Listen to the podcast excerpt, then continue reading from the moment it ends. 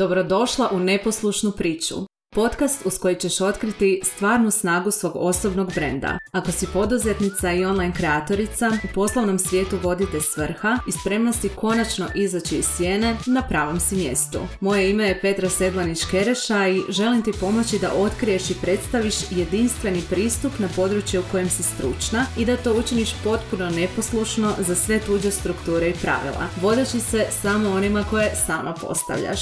Lijep pozdrav svima u petoj epizodi neposlušne priče. Pet je meni nekako oduvijek najdraži broj, nemam pojma zašto, ali prati me i baš zato mislim da će današnja epizoda biti posebna. Odnosno, eto, ja sam odlučila da će biti posebna i da ću malo više freestylat, odnosno da neću toliko gledati u svoje bilješke, već ću vam samo pokušati reći ono što mislim da je važno da ponesete sa sobom u 2024. godinu. Nadam se da ste polako već u blagdanskom raspoloženju, da uživate, da odmarate, da pečete kolače ili što god vas veseli, da istovremeno možda radite neku analizu 2023. godine i polako se pripremate za nadolazeću.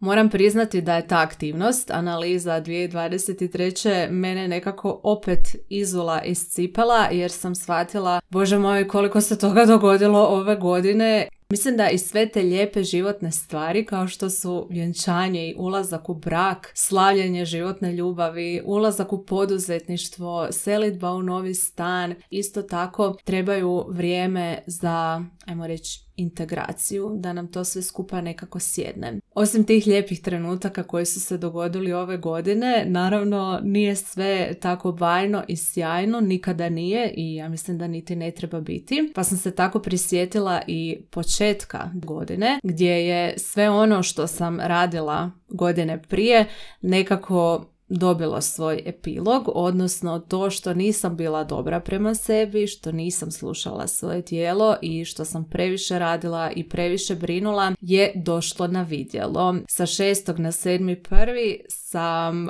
doživjela neku zdravstvenu epizodu gdje su mi zapravo doktori zabranili rad. Evo, doslovno preporuka je bila da se zatvorim u zamračenu sobu bez ekrana, bez čitanja i bez pisanja. Jedan dio mene je jednostavno znao da je to finalno upozorenje tijela. Iako tada nije bio nimalo ugodan, danas taj događaj gledam pozitivno. Gledam ga kao svoju prekretnicu jer nakon toga sam shvatila da me nije strah otići, da me nije strah dati otkaz, da me nije strah promijeniti stvari, da me više strah ostati u tome istome i ponavljati ono što sam si do tada radila. Kad vam dođe do glave da imate samo to jedno tijelo, vjerujem da ćemo svi napraviti sve da ga maksimalno zaštitimo. I tu je zapravo nekako krenuo moj novi život, moja promjena. Nakon otkaza i odlaska iz firme ubrzo je uslijedilo moje vjenčanje, pa nakon toga selitba i to se sve događalo samo jedno za drugim, za trećim i zapravo osjećam da sam tek unazad par mjeseci onako baš krenula raditi za sebe, krenula u to poduzetništvo i potpuno se posvetila temi koju najviše volim i u kojoj najviše uživam, a to je osobno brendiranje. I zato danas s vama dijelim strategiju za koju istinski vjerujem da trebate ponijeti sa sobom u 2024. Mogla bi satima pričati o strategijama i tehnikama koje trebamo ponijeti sa sobom u iduću godinu, ali dijelim s vama samo jednu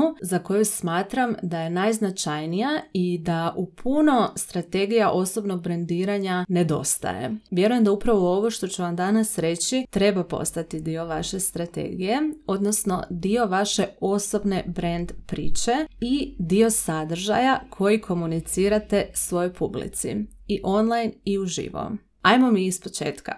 Sigurno ste već više puta čuli da osobni brand treba biti autentičan. I svi već lagano preokrećemo očima kad čujemo tu riječ autentičan. Zvuči stvarno super i moćno, ali što to uopće znači? Ono što razlikuje biznise s istim uslugama je brand, odnosno priča i osoba koja stoji iza njega. Priča je ono s čime se povezujemo. I iako volimo lijepe i pozitivne priče, jer je to ono čemu stremimo, podsjećam da se usponi ne događaju bez padova. Najvažniji dio osobne priče su trenuci transformacije, životnih izazova u kojima se naša svrha kristalizira. I upravo ti trenuci transformacije, ti trenuci padova koji zapravo danas dokazuju vašu snagu, trebaju postati sastavni dio vaše brand priče.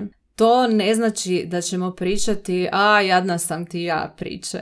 To znači da ćemo podijeliti kako nas je taj događaj transformirao i doveo do toga gdje smo danas. Kako su ti trenuci ranjivosti, slabosti i pada danas zapravo naša najveća snaga. To ne znači da ćemo dijeliti svoje privatne trenutke koje želimo zadržati samo za sebe. Podijelit ćemo samo ono što je relevantno za naš brand i to koliko i kako je nama u redu, s čim se osjećamo ugodno. To ne znači da ćemo dijeliti izazove u trenucima kad nam se događaju, kad smo u padu. Možemo, ako smatramo da će nam to pomoći, ali iz mog iskustva u tim trenucima mi zapravo ne znamo što taj događaj točno za nas znači. I tek s odmakom možemo vidjeti pravi značaj, biti objektivni i svojim primjerom pomoći nekome drugome. Pa da odgovorim na ono pitanje što to znači autentično, kakvi su to autentični brendovi. Autentično za mene znači stvarno, a stvarno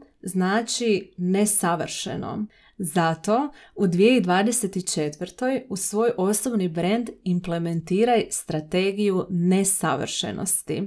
Komuniciraj izazove iz kojih si narasla. Ti trenuci transformacije su toliko moćni dijelovi priče.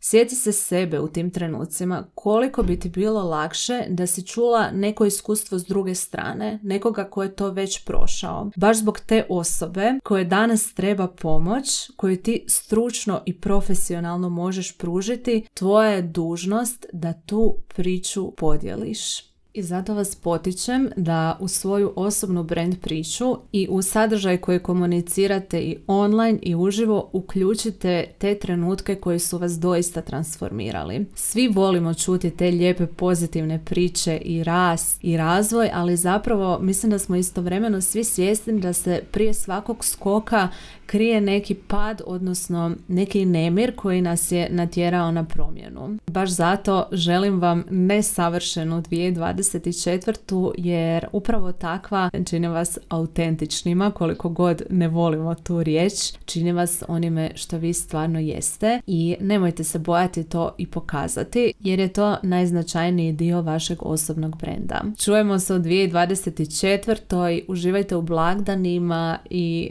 to je to. Ćao! Hvala na slušanju. Nadam se da te ova epizoda ohrabrila da izađeš iz sjene i predstaviš nam stvarno sebe. Čujemo se uskoro u novom nastavku neposlušne priče, a do tada družimo se na Instagramu.